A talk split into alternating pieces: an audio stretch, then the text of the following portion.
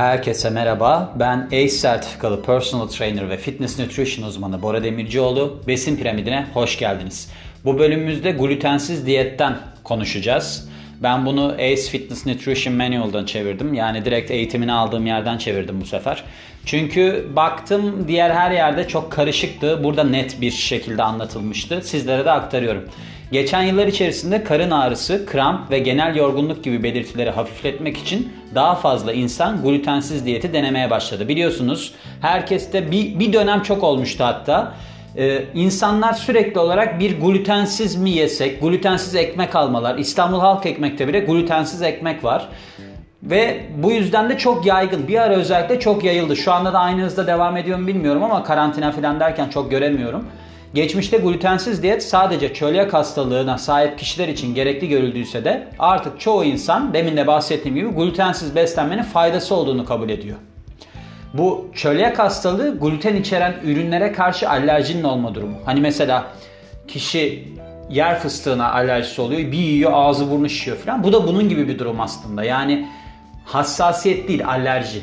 Artan bilimsel kanıtlarda çölyak hastalığı harici buğday hassasiyeti durumunu desteklemektedir. Gluten, gliadin ve glutenin isimli iki proteinden oluşan bir protein bileşimidir. Gluten nişasta ile birleşik bir halde buğday, çavdar ve arpa gibi tahıllarda bulunur. Çölyak hastası bireyler bu ürünleri tükettiklerinde mide bağırsak sistemi gliadinle karşılaştığı anda çok ciddi bağışıklık sistemi reaksiyonu geliştirirler. Bunun sonucunda ince bağırsak besinleri etkili olarak emme kapasitesini kaybeder. Bu durumu vitamin eksikliklerine, anemiye, kilo kaybına, karın ağrısına, ishale ve bazı durumlarda ise nörolojik bozukluklara yol açar.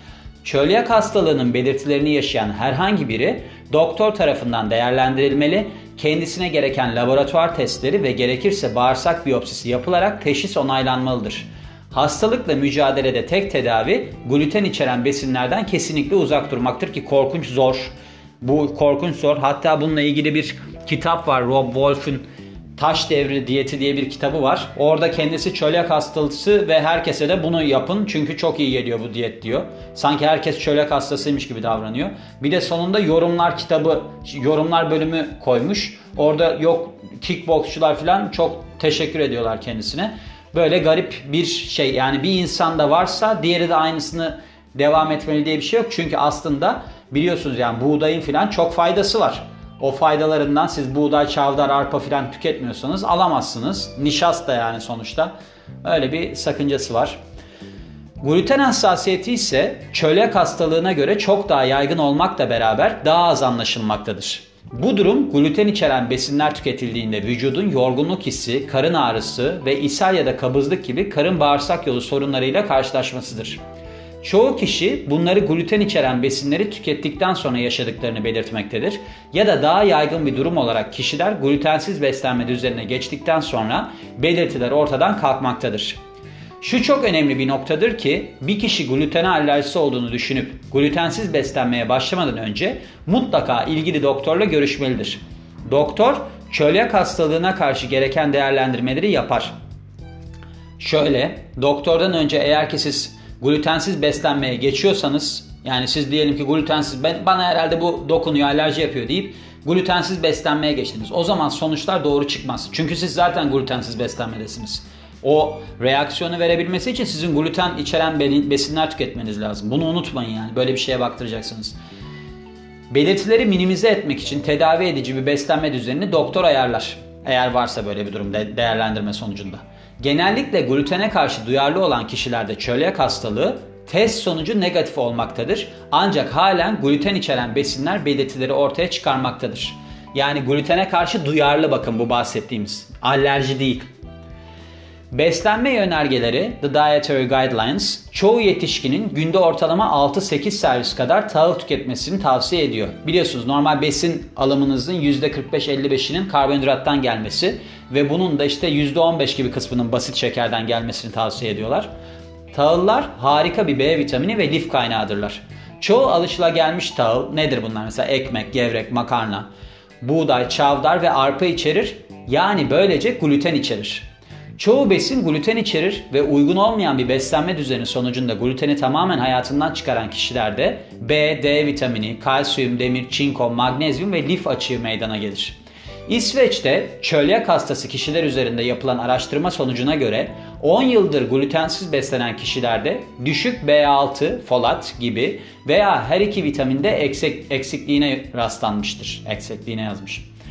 Amerika'da glutensiz beslenen kişiler üzerinde yapılan anket sonuçlarına göre ise bu kişilerden yarısının fazla, yarısından fazlasının lif, demir ve kalsiyum alımlarının yetersiz olduğu sonucuna varılmıştır. Pek çok taze meyve ve sebze ve işlenmemiş sağlıklı yiyecekler doğal olarak gluten içermemektedir.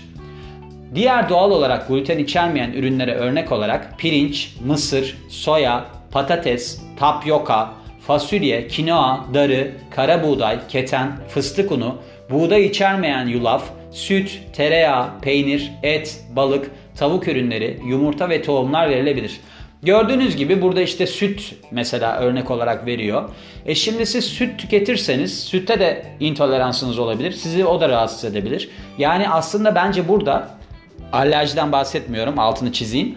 Duyarlılığınız varsa uygun miktarlarda tüketmek. Muhtemelen bu duyarlı olan kişiler zaten çok yüksek miktarlarda tüketiyorlar. Onun için duyarlılıkları var. Onu altını çizeyim yani. Ortalamada gitmezseniz her şeyde sorun yaşarsınız. Önemli bir nokta glutensiz diyete zayıflamak veya sağlıklı yaşamak adına başlanmamasıdır. Bu beslenme tarzı son derece kısıtlı olduğundan kolaylıkla vitamin eksikliklerine ve düzensiz beslenme şekline yol açabilir. Bunun yanı sıra doymuş ve trans yağların aksine glutensiz ve gluten sağlıksız bir şey değildir. Evet gördüğünüz gibi böyle bir durum var. İnsanlar hani hassasiyetleri olsa da alerjileri olsa da bir beslenmeye geçip ondan sonra doktora gidiyorlar. Beslenme tarzlarını değiştirip o zaman da sonuçlar negatif çıkıyor. Bir şeyler oluyor. En önemli kısmı bence bu. Eğer ki bundan şüpheleniyorsanız hemen doktora gidin. Hiç beslenmenizi değiştirmeden aklınızda bulunsun diyorum. Bu bölümün de sonuna geliyorum. Beni dinlediğiniz için çok teşekkür ederim. Ben Bora Demircioğlu. Yeni bir bölümde görüşmek üzere. Hoşçakalın.